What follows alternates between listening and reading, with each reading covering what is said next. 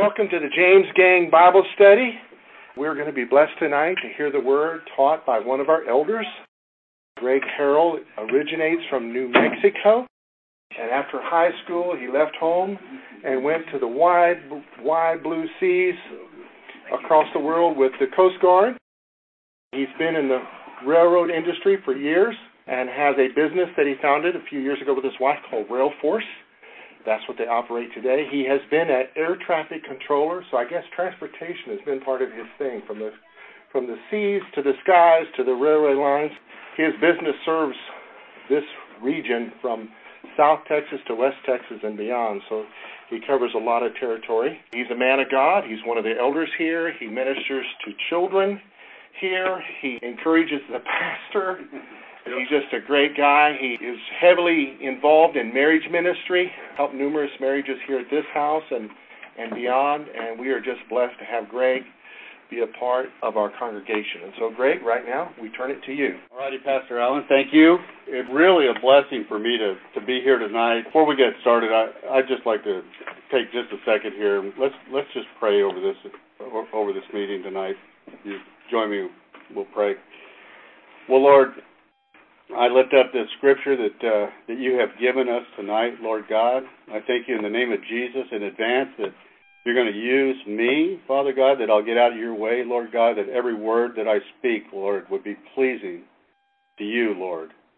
I thank you, Lord God, that you prepare the hearts of the hearer to hear your truth. In Jesus' name, be with us tonight. Holy Spirit, come and dwell in this place. In Jesus' name, amen. amen. All right, for everybody that's keeping score tonight, here's the thing. If I say this morning, because I'm used to speaking in the morning, you can deduct one tenth of a style point. So, um, I got it. You got it. Thank you, Jason.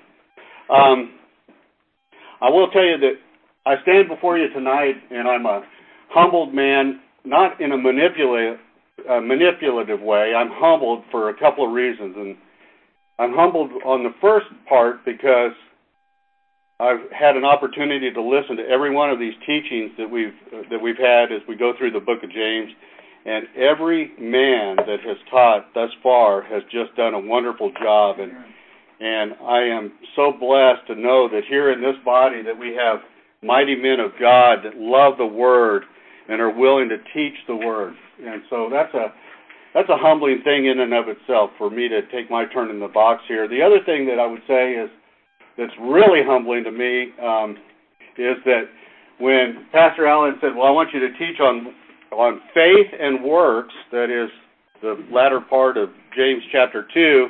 I said, "Yeah, yeah, I'll take that." And uh, um, I'm going to I'm going to tell you a little story. When I was in high school, we lived in a little cabin up in the mountains of New Mexico, man. It was backwards. I'm telling you, it was backwards. And uh, we were we were in the middle of nowhere, and uh, I made a deal. I was going to go to the I was going to go to the senior prom with my my best girlfriend, and so I made a deal with my dad. And my dad said, "I'll tell you what. I'll give you the money to go to the senior prom. I needed to rent a tux and buy some flowers for my best girlfriend." And so I was like all of us probably short on money at the time, you know, and he said, I'll give you a hundred dollars if you dig a seep pit for our washer. That is, you're not gonna we're not gonna run the washer into the septic system anymore. We're gonna have a seep pit and it's gonna run in there. I said, Well, how big does it need to be, Dad? And he said, Well, it's gonna be six feet wide, square, and it's gonna be five feet deep. Oh, I got it. I got it, Dad. I got it. Hundred dollars. I'm on it. I'm on it. I'm on it. No problem.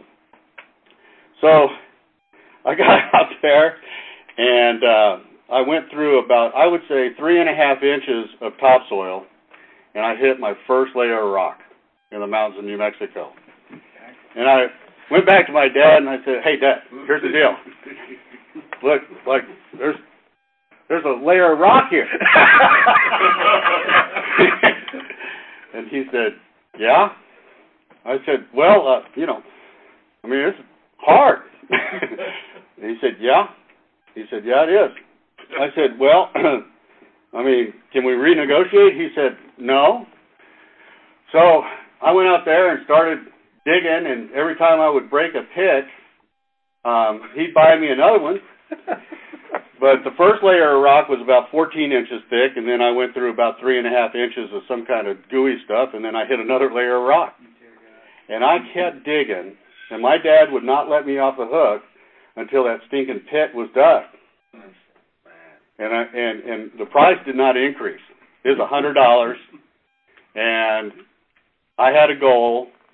But the reason I say that is because when I jumped on the faith and works issue, I thought, yeah, it's no problem. You know, I'm pretty. You know, I got it going on. I know what's going on in the scripture, and uh, I sailed off in there. And let me tell you something. I am humbled as I stand here before you, just to consider some of the things that I have to consider and try to teach tonight, because I'm going to tell you, the great fathers of the church have considered these issues and have wrestled with these issues and tried to understand the relationship between faith and works and what James is is trying to tell us and and all the implications of, of what faith really means. And they they are still struggling with that today. So if if you don't mind as as we teach tonight, I'm going to ask you to give me a little bit of grace because it's a very deep subject. It is a subject that can humble any one of us as, if you get into it. So before we get started, I want to go to the context. Well, actually, before we get even before we get started, go ahead. Did, did, did you have to pay for the picks you broke? No, no, no. Those were free. Take that out of your The question was, did I have to pay for the picks that were broke? And I think I probably went through about seven of them. No kidding. How long did it take? It took me. Well, the one area of grace that I did get, I got, I got the hundred dollars because the prom came and went, and I was still digging. oh my gosh, yeah. I think I finished that sucker about three weeks after the prom. Anyway, so I'll still be teaching three months from now on this subject. You know, come back, come back next week. We'll be talking about it. That's right. So anyway, before we get started, uh, I just want to talk a little bit. Uh, as I was preparing this lesson, one of the things, Jason, you'll you'll be uh, interested in this, um, that I was looking at as I I looked at this book of faith that we call James. Okay, and I was actually looking at the structure of the whole New Testament. It occurred to me that as I looked at the structure of the New Testament, we can actually look at it very kind of interesting. You know, first in the in the New Testament we have the story of Jesus in the Gospels and Acts, and then we have the epistles, the Pauline epistles or the Gentile epistles, and so that is really where Paul is making the case for salvation through Christ Jesus. And then we have a bunch of epistles that are typically called the Hebrew epistles um, that would tell us what we're going to do once we're saved. And included in that are Hebrews and James. So Hebrews and James being right next to each other, Hebrews being a, a book of faith revealed, and James being the book of faith activated. And then, of course, we enter, in, end up with the book of Revelation that talks about the coming king and ultimate restoration of God's creation. So, anyway, I want to get into a little bit of the context of, of this book of James um, before we start off into the into the actual passage, and that is, you know, as we look at the book of James, one of the things that's interesting to me, and, and Pastor Allen covered this on the first week when we started in this lesson, but I think it's important for us to talk about it again tonight, and that is, James was the half brother of Jesus. Okay?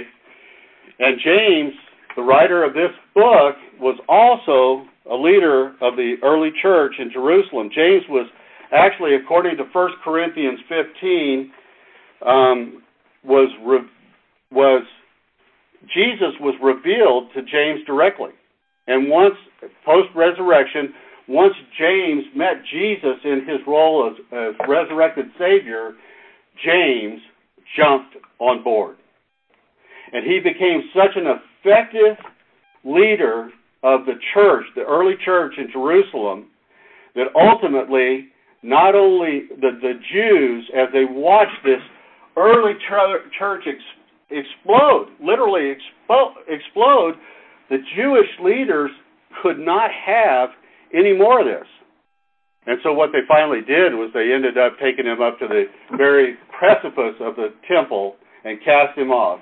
And according to uh, some of the early church writings, he survived that hundred foot drop once they cast him off the top of the temple. This is where Jesus was was tempted, by the way. They cast him off the top of the temple. He survived that long enough to begin to pray for those who had cast him off the top of the temple, and ultimately they stoned him to death. Now, what happened was that this act was so divisive in regards to the early church, the killing of James, who, who was shepherding the church through an explosive period of growth because of writings like we're going to study tonight, that it precipitated the Romans stepping into this rebellion or this division between the early church and the traditional Jews, and that's what led up to the destruction of the temple. So, as we look at this book, we really have to look at it in terms of, and and and, and some people believe that this book was actually is actually the earliest writing that we have in the New Testament. Some people would say that the letter of James was written around the time of Acts 15. So it actually even predates two of the Gospels. So it's one of the earliest scriptures that we have in the New Testament. And when you look at the book of James, you're looking at at, at, at a, a letter of exhortation and a letter of a call to living that is so high that it still speaks to us in, in great detail today. It's an amazing book. And it's something that we need to approach with, with great reverence, in my opinion, as we look at it. We ought to approach it with great reverence. Okay? In other words, what what has happened to this book is that this book turned, literally turned the world upside down as it had its impact on the early church. It's awesome. Anybody have any questions so far? You guys are being all quiet out there. All right. We're gonna we're gonna sail off into the scriptures. Um, we're gonna start. We're gonna read all the way from James 2, verse 14, all the way through the passage to the end of James 2, verse 26. As I read this passage, I'm going to ask you to look for three kinds of faith. I'm going to tell you right now that they all start with a D. A D. So you're looking for three kinds of faith, beginning with D. All right. What does it profit, my brethren, if someone says he has faith but does not have works? Can faith save him? If a brother or sister is naked and destitute of daily food, and one of you says to them, Depart in peace, be warmed and filled, but you do not give them the things which are needed for the body, what is it profit? Thus also faith by itself, if it does not have works, is dead. But someone will say, You have faith, and I have works. Show me your faith without your works, and I will show you my faith by my works. You believe that there is one God. You do well. Even the demons believe and tremble. But do you want to know, O foolish man, that faith without works is dead? Was not Abraham our father justified by works when he offered Isaac his son on the altar? Do you see that faith was working together with his works, and by works faith was made perfect? And the scripture was fulfilled, which says, Abraham believed in believed God, and it was accounted to him for righteousness. And he was called the friend of God. You see then that a man is justified by works and not by faith only. Likewise, was not Rahab the harlot also justified by works when she received the messengers and sent them out another way? For as the body without the spirit is dead, so faith without works is dead also. So, as I read through that passage, did any of you catch the Dead faith. Dead faith. okay dead faith? That's right. Faith of good deeds. Faith. I, yeah, I would call it.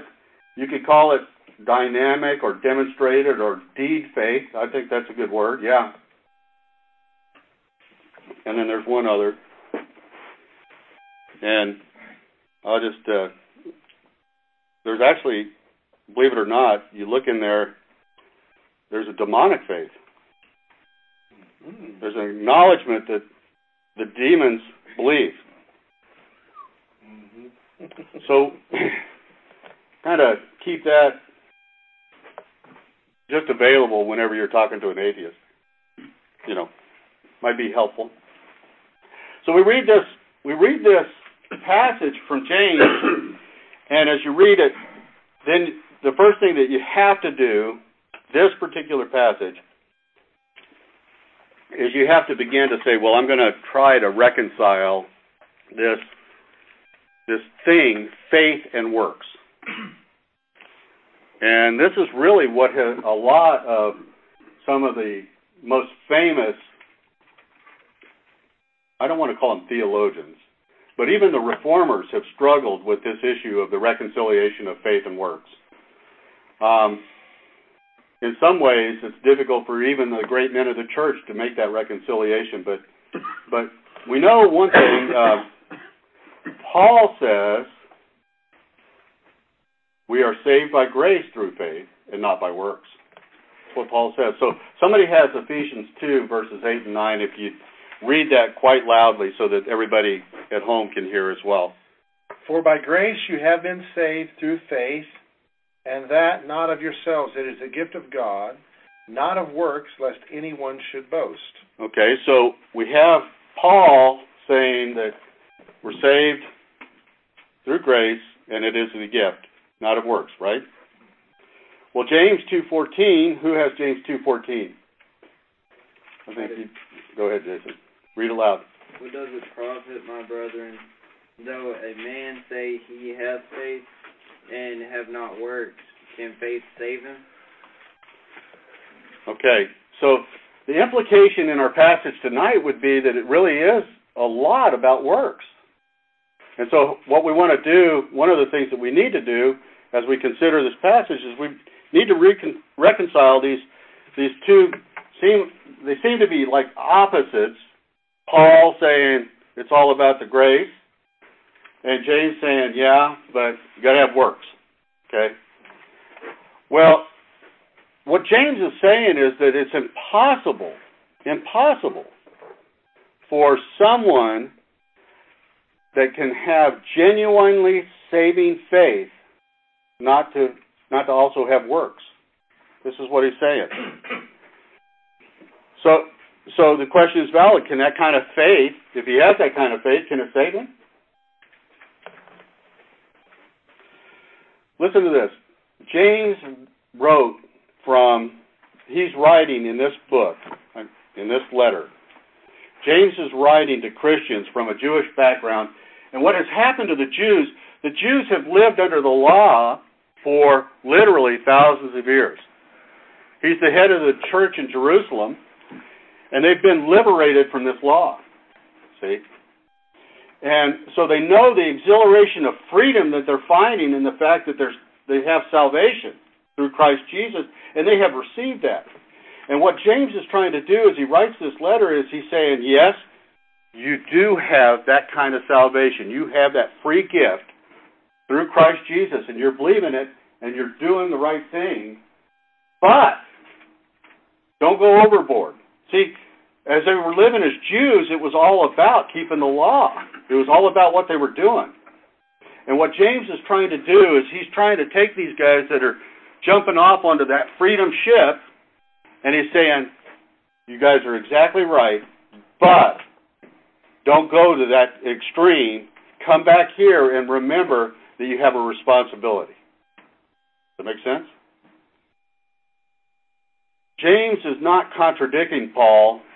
Um, he is merely clarifying for us the kind of faith that saves us. And that kind of faith is will always have works that accompany that faith. Okay? There's a saying, I want to read it. Faith alone saves, faith alone saves.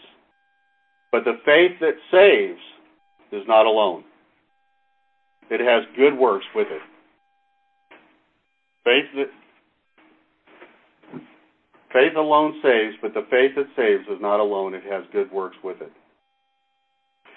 Really, the truth of the matter is, is if we dig a little bit deeper and we look at some more of the writings of Paul, we're going to see that Paul also acknowledges that there are some works that are associated with our faith. And if we continue on in that and extend out that Ephesians 2 passage, and we look at Ephesians 2:10, and somebody's got that.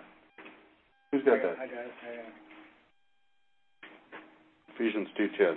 For we are his workmanship, having been created in Christ Jesus for good works that God prepared beforehand, so we may do them. So, so on the one hand, Paul, just in a couple of verses before that, is saying, okay, it's not it's not of ourselves, but we are created to do good works. Isn't that cool? That very next verse. Who's who's got Titus three eight?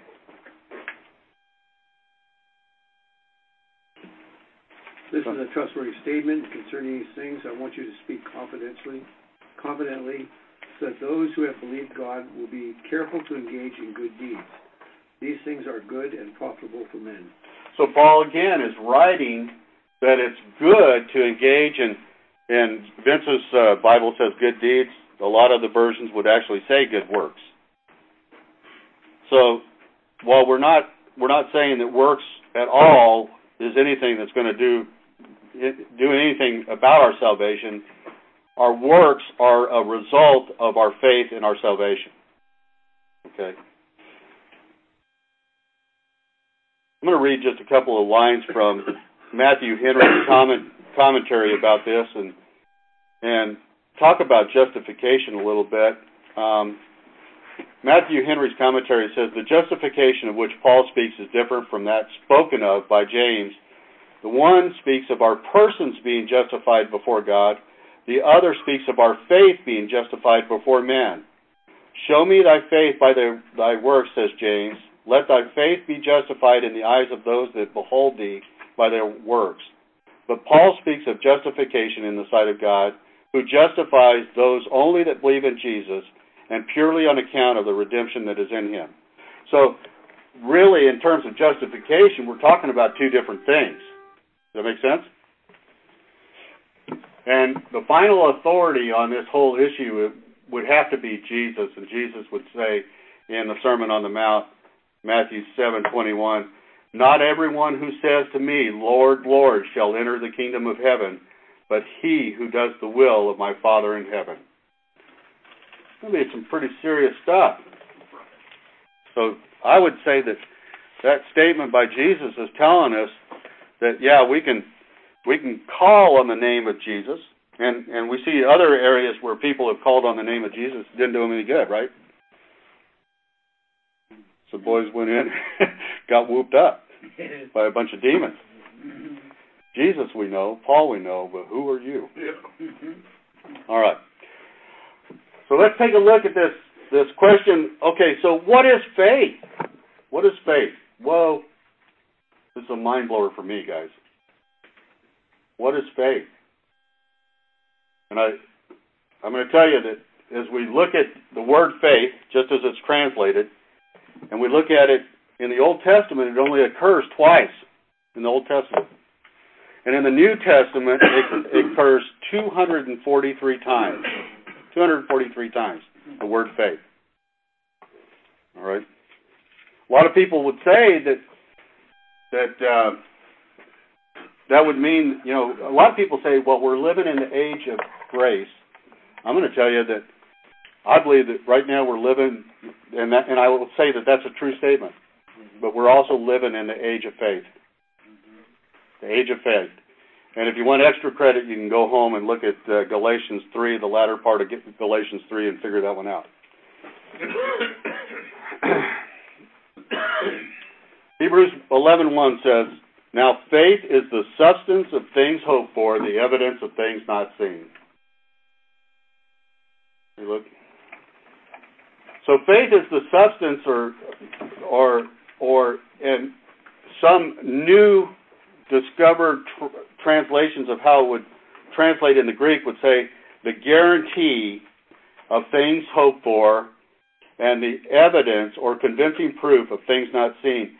So, so you you look at this, you look at this statement, and I got to tell you, this statement for me is like, you know, and I know Paul is an awesome writer, but this one's hard for me to get a hold of.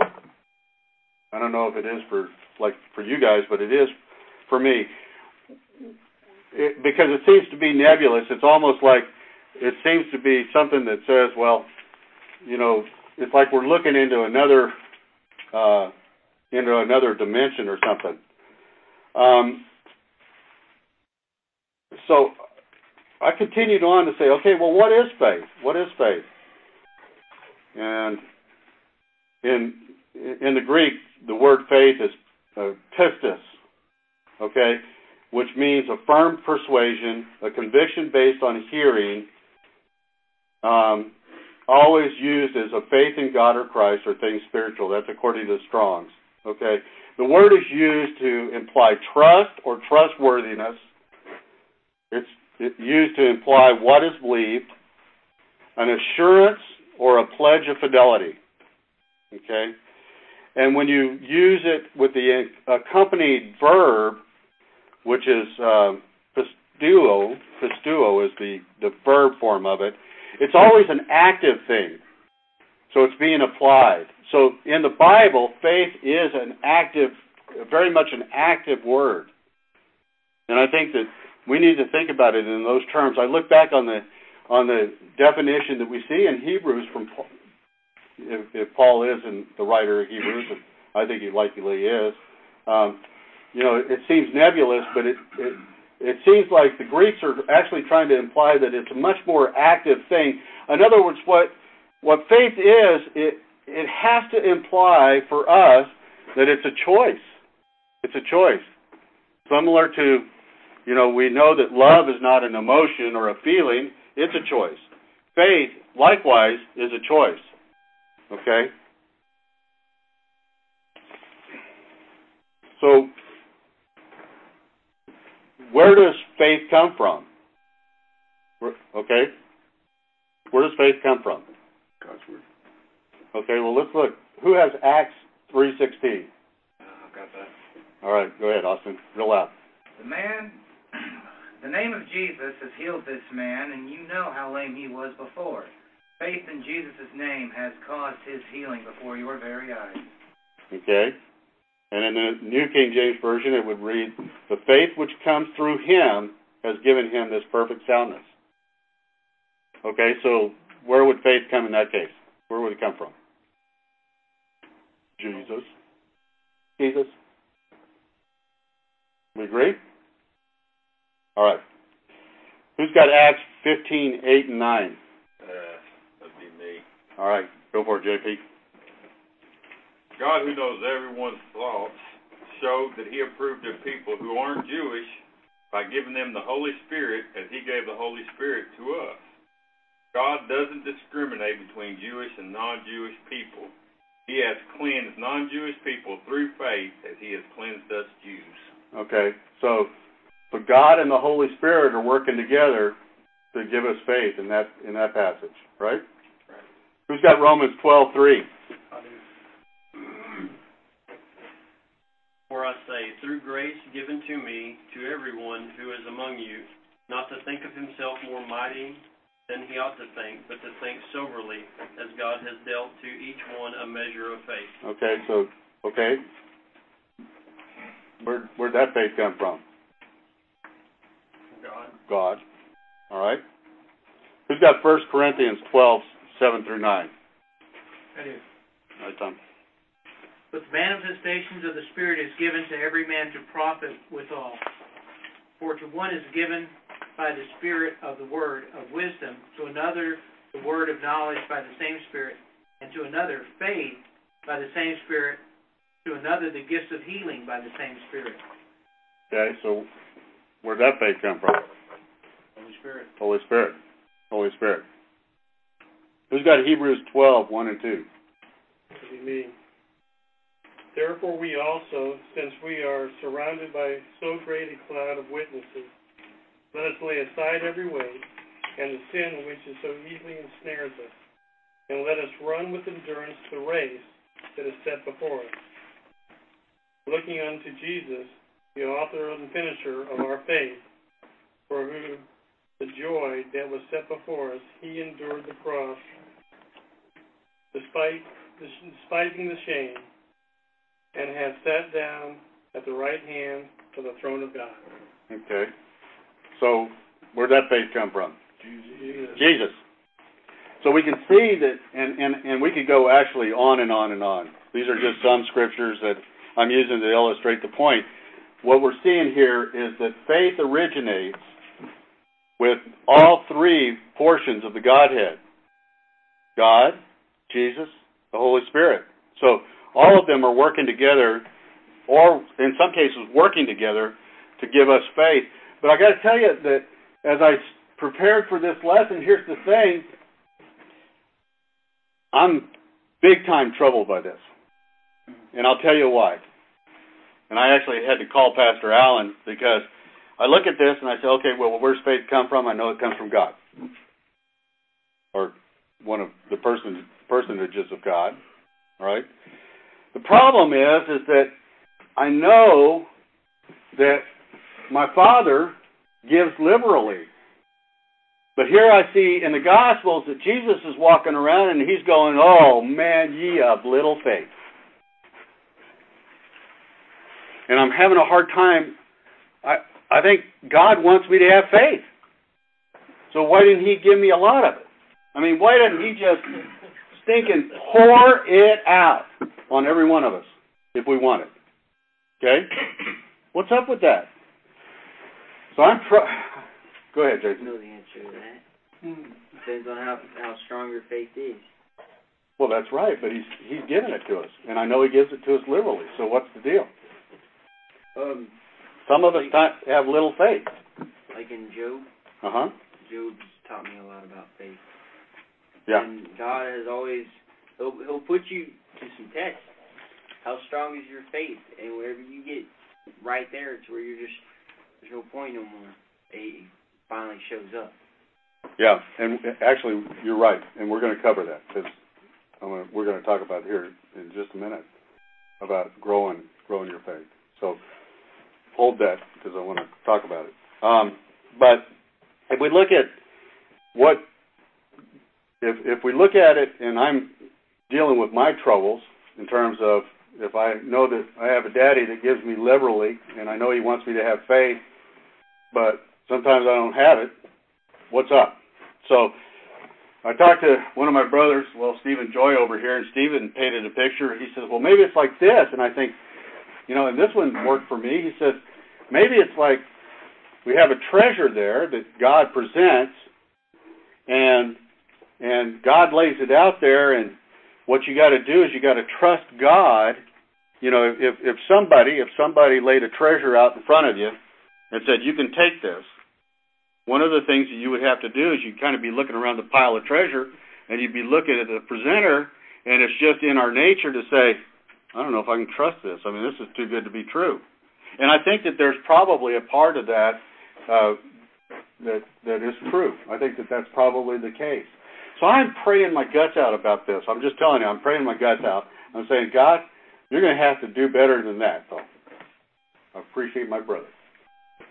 But you got to tell me some more because I'm not getting it. Okay? And so God told me the other night that, look at it this way, that in my economy, faith is the currency. And I'm like, whoa, okay. Well, that's a that's a pretty de- deep statement, but I sure don't understand what that means at all. I mean, God says, in my economy, faith is the currency. That's what He told me. And I said, well, God, I ain't getting it. Again, I mean that's that sounds good, but I don't understand what you're telling me. And then he showed me this. I'm going to read you from Matthew 25. Jesus talking. For the kingdom of heaven is like a man traveling to a far country who called his own servants and delivered his goods to them.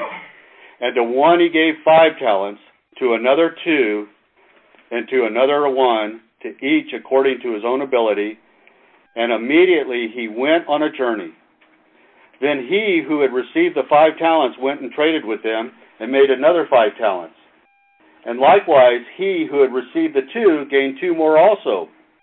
But he who had received one went and dug in the ground and hid his Lord's money. After a long time, the Lord of those servants came and settled accounts with them. So he who had received five talents came and brought five other talents, saying, Lord, you delivered to me five talents. Look, I have gained five more talents beside them. His Lord said to him, Well done, good and faithful servant. You were faithful over a few things. I will make you ruler over many things. Enter into the joy of your Lord.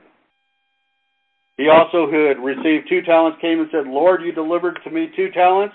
Look, I have gained two more talents besides them. His Lord said to him, Well done, good and faithful servant. You have been faithful over a few things. I will make you ruler over many things. Enter into the joy of your Lord. Then he who had received the one talent came and said, Lord, I knew you to be a hard man reaping where you have not sown and gathering where you have not scattered seed. Now I'm just going to stop right there for a second and interject that to me that that passage speaks all about evangelism. All about the Lord gathering his people. And I was afraid and I went and hid your talent in the ground. Look, there you have what is yours. But his Lord answered and said to him, you wicked and lazy servant, you knew that I reap where I have not sown and gather where I have not scattered seed. Woe! So you ought to have deposited my money with the bankers, and at my coming I would have received back my own with interest. Therefore take the talent from him and give it to him who has ten talents. Listen to this. For to everyone who has, more will be given, and he will have abundance. But from him who does not have, even what he has will be taken away. Whoa. Now I can relate to what God told me about faith being the currency in the economy of the Lord. You see this? Because God is willing, if you're not showing it, God, this is the one thing, we usually read this and we think about monetary blessing, but God, this is the one thing that God expects a return on. He's going to give you faith. He wants it back, compounded. He wants to see you walk in it. Got it? Whoa. Heck of a responsibility. So what ha- what must happen or what must you do for your faith to grow? Okay? Well, Romans 10:17 says, "So then faith comes by hearing, and hearing by the word of God." So one of the things that we need to do is we need to get under some good teaching. We sit under some good preaching.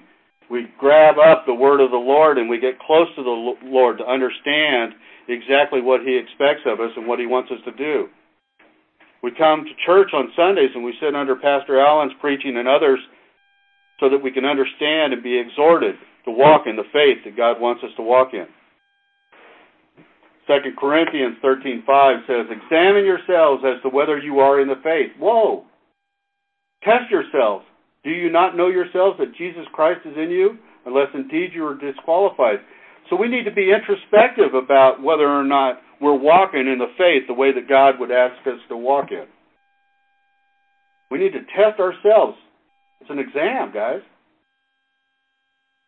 James 1 verses 2 and 3 My brethren, count it all joy when you fall into various trials, knowing that the testing of your faith produces patience. We're going to jump up and down when we get tested. Hard thing to do, but as we say, the test brings about the testimony and glory to God. It also builds our faith. we can look back on that test that we walked through, or the test that we're walking through right now, and we can glory in it knowing that we're going to come out the other side and our faith is going to be stronger.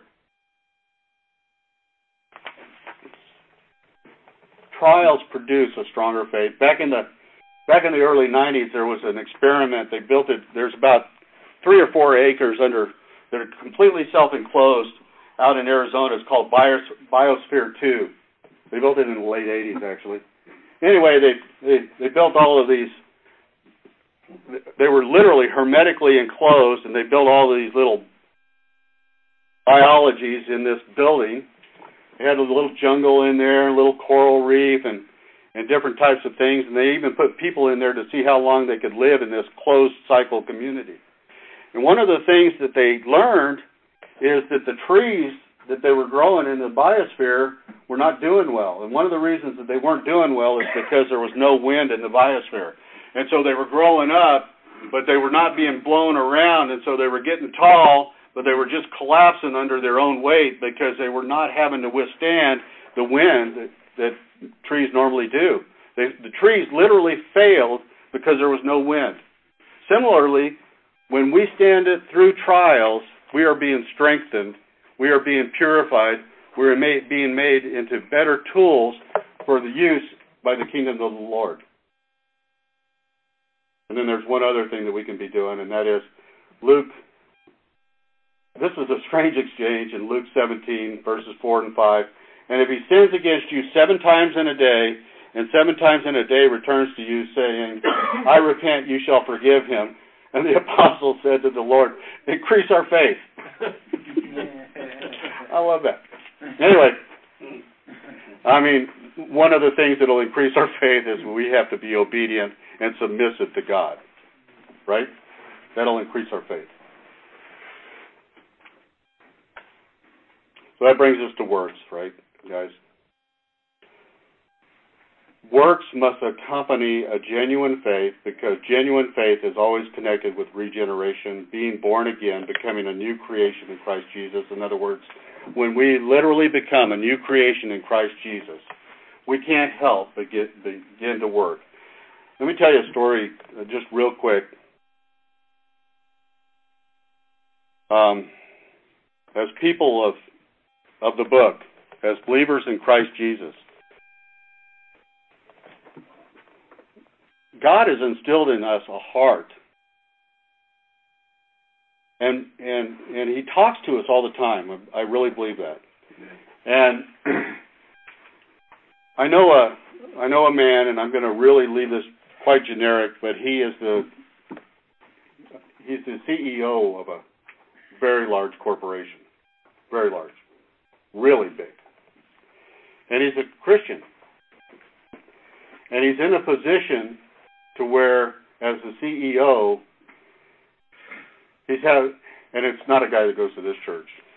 Um, he's having to make decisions because of the pressure that comes at him from the stockholders and the owners of the company and and and the financial institutions that actually have a piece of the company and he has to make decisions that don't line up with his Christian faith. And I can look at that guy since he's been in that position, and I, you know, know him as a Christian, and know him after a few years walking this walk, and I can tell you, you can see that it's taken its toll. The man is different. What God wants us to do is He wants us to line up with His Word. As Christians, as believers, as as faith walkers, we're going to line up, and when we're in obedience to His word, things are going to go well with us. And one of those things that are that we're going to do is we're going to we're going to we're going to work. We're going to do the works that God has called us to do. Amen. Amen. Brothers, my my prayer. I'm going to I'm going to read just a little passage here from uh, from actually 500 years ago. 500 years ago, and then I'm going to close. I'm only going to read part of this, but this is Martin Luther's definition of faith. It actually was taken out of Martin Luther's Bible of 1522. Listen to this. And I'll give you a copy of, of, of this. It's actually a lot longer, and all of it's really good. But I'm just going to read you the last the last paragraph. Faith is a living, bold trust in God's grace, so certain of God's favor that it would risk death a thousand times trusting in it. Such confidence and knowledge of God's grace makes you happy, joyful, and bold in your relationship to God and all creatures. The Holy Spirit makes this happen through faith. Because of it, you freely, willingly, and joyfully do good to everyone, serve everyone, suffer all kinds of things, love and praise the God who has shown you such grace. Thus, it is just as impossible to separate faith and works as it is to separate heat and light from fire. Therefore, watch out for your own false ideas and guard against good for nothing gossips who think they're smart enough to define faith and works, but really are the greatest of fools. Ask God to work faith in you, or you will remain forever without faith, no matter what you wish, say, or can do. Really powerful. Brothers, here's the thing. My my hope, you know, we all hear about the word of faith churches. And I guess that there's a place for those. But my hope for all of us and this body would be that we would be a works of faith body. Mm-hmm. Amen? Amen. Amen. Thanks for listening.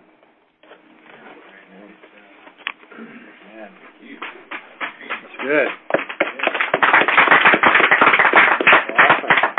Anybody have any questions? Peter, when you were sharing, um, the scripture says to every man is given a measure of faith. Yeah. Um, as you were sharing that, I, I saw everybody getting the exact same measure of faith, and it literally being weak, like a muscle that had never been worked. Yeah. Had never been tested, never been tried. They never lifted weights, never walked. A baby. Yeah. But as they walked and fell and had some things, life trials and all that, faith started getting stronger. The older they got, and the the more they walked in it using that muscle, the stronger they got. So that was yeah, it's my good. analogy. Yeah, it's good. Yeah. So it's like saying faith without works is weak. Yeah. Yeah. And can be taken away from you. Yeah. I like to think of it as samurai style. Remember, samurais are babies. They're given a sword, one sword. They have to work out with it all the way up to adulthood. And if that sword is weak, they're weak. If that sword is strong, they're strong. So they always sharpen it. They always. So pretty much that's kind of how it is with us in our faith. Good. Anybody else? Today we were talking about dynamite at work, and our conversation morphed from dynamite to C4. C4 is composition 4. It's like putty, and you can chew it. You can even light it on fire. But if you mix heat and percussion, it will blow up. and we have to mix faith with works Mm. to get the re- desired result. Yeah. One stand, you know, you can chew it. I don't know why anybody want to chew it, but you can chew it like gum. I mean, and and you can even use it to light a fire and cook your food, but don't mix the two together because you'll have an explosion, and that's that's what happens when we mix our measure of faith, whatever that measure is. Mm-hmm. It may be a little tiny speck, but if we mix it with faith, if we mix faith with words, whether it's a whole lot or just a tiny speck, we're going to get the desired result. Yeah. Yeah. Good. Couple more. Well, I figured out that if faith is the currency of the kingdom of God, I'm living below the poverty level. Yeah. he spoke that so directly to me. It didn't explain it. Uh, I, I think in his teaching, he's appealing to the need for them in obedience uh, to the second great commandment, loving their neighbor as herself. Context originally in the earlier in the chapter is dealing with favoritism or, or partiality, and uh, their need to obey that. It takes faith sometimes, because some people you're going to love as yourself, or people you may not think will benefit you, as though we're to dole our love out in small portions. Uh, but if our faith is in God, then we'll love everybody freely. And uh, obviously, we we uh, there's a certain need for taking care of our responsibilities, so the people we owe money to aren't getting ripped off because we gave away our rent money to the mm-hmm. to the homeless guy. But we're to do our part and trust God to help us. Earlier in the chapter, he's dealing with people that were being self-serving in their treating of others because really was a lack of faith on their part, mm-hmm. and they spoke of having faith in God, I'm saved and all that, but there was a lack of obedience that, that demonstrated a lack of faith actually, I think. And uh, so anyway, it's good, Greg. Thank you. Wow.